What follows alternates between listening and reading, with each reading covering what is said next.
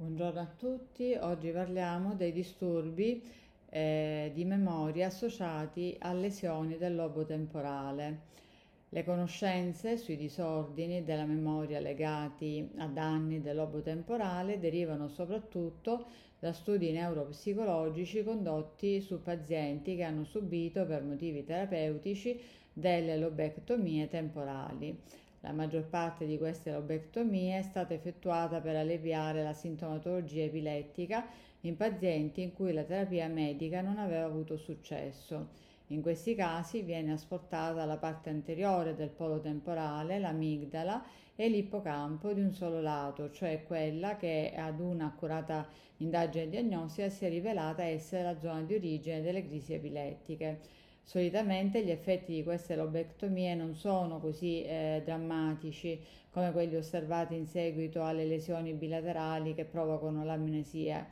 Un accurato esame neuropsicologico può però rivelare il, dei deficit mnestici che dipendono dal lato della lesione dalla quantità di tessuto asportato durante l'intervento. Le capacità intellettive del paziente rimangono invece inalterate rispetto al periodo preoperatorio, anche se si può osservare una lieve diminuzione del quoziente intellettivo nella fase immediatamente post-operatoria.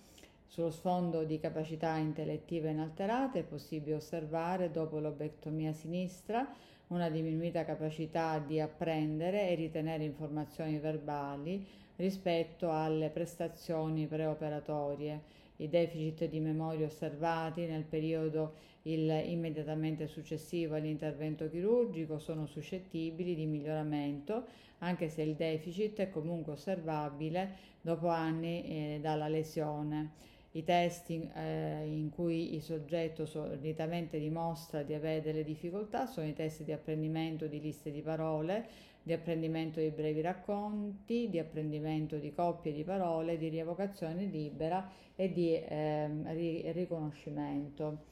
Diversi autori hanno ipotizzato che un disturbo di codifica delle tracce amnestiche starebbe alla base del deficit di memoria anterograda osservato in questi eh, pazienti.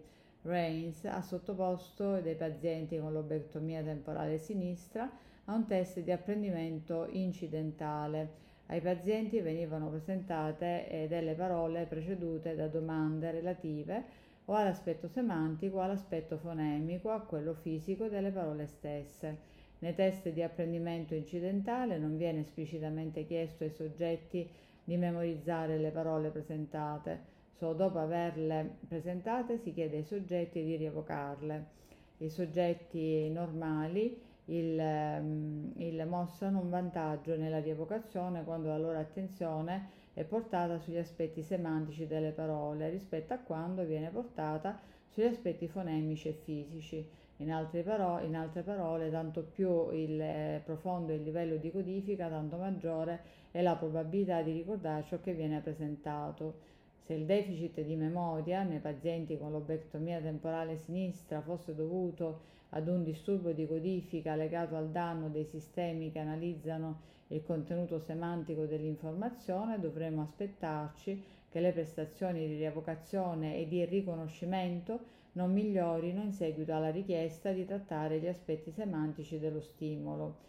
I pazienti studiati da Reigns mostrarono il deficit atteso nella rievocazione delle parole loro presentate. Ciononostante mostravano lo stesso beneficio dei soggetti normali quando veniva sollecitata la codifica semantica dell'informazione. Reigns allora concluse che nei suoi pazienti il deficit di memoria non poteva essere attribuito ad un danno primario del sistema della memoria semantica eh, di per sé. Nonostante il vantaggio della codifica semantica, non vi era differenza quando i pazienti venivano indotti a considerare gli aspetti fisici e fonologici degli stimoli, differenza che invece si riscontra nei soggetti normali.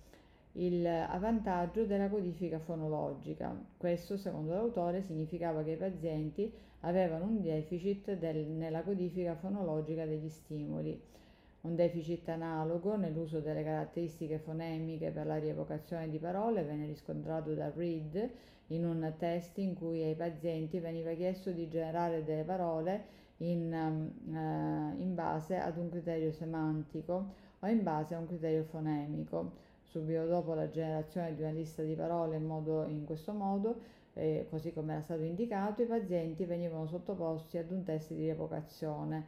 I pazienti con lobectomia temporale sinistra mostravano di essere eh, colpiti nella rievocazione, delle, eh, nella rievocazione delle rime rispetto alla rievocazione delle, il, dei sinonimi. Il, eh, l'autore allora concluse che il lobo temporale sinistro sarebbe specializzato nella codifica o nell'utilizzazione di informazioni fonemiche fi- a- al fine della rievocazione del materiale verbale. I pazienti con, lo- con lesioni nel lobo temporale destro non presentavano deficit di memoria per il materiale verbale, però pre- eh, davano delle prestazioni inferiori eh, rispetto ai sinistra, eh, a quelli che avevano lesioni a sinistra nei compiti, compiti mnestici che richiedono l'elaborazione di materiale non verbale. In particolare le lobectomie destre compromettono la memoria per i disegni geometrici, anche quando i pazienti sono in grado di copiarli senza alcun errore o distorsione del modello e la memoria a lungo termine per eh, compiti spaziali, anche quella risulta compromessa. Ora vi saluto, grazie a tutti e ci vediamo martedì prossimo.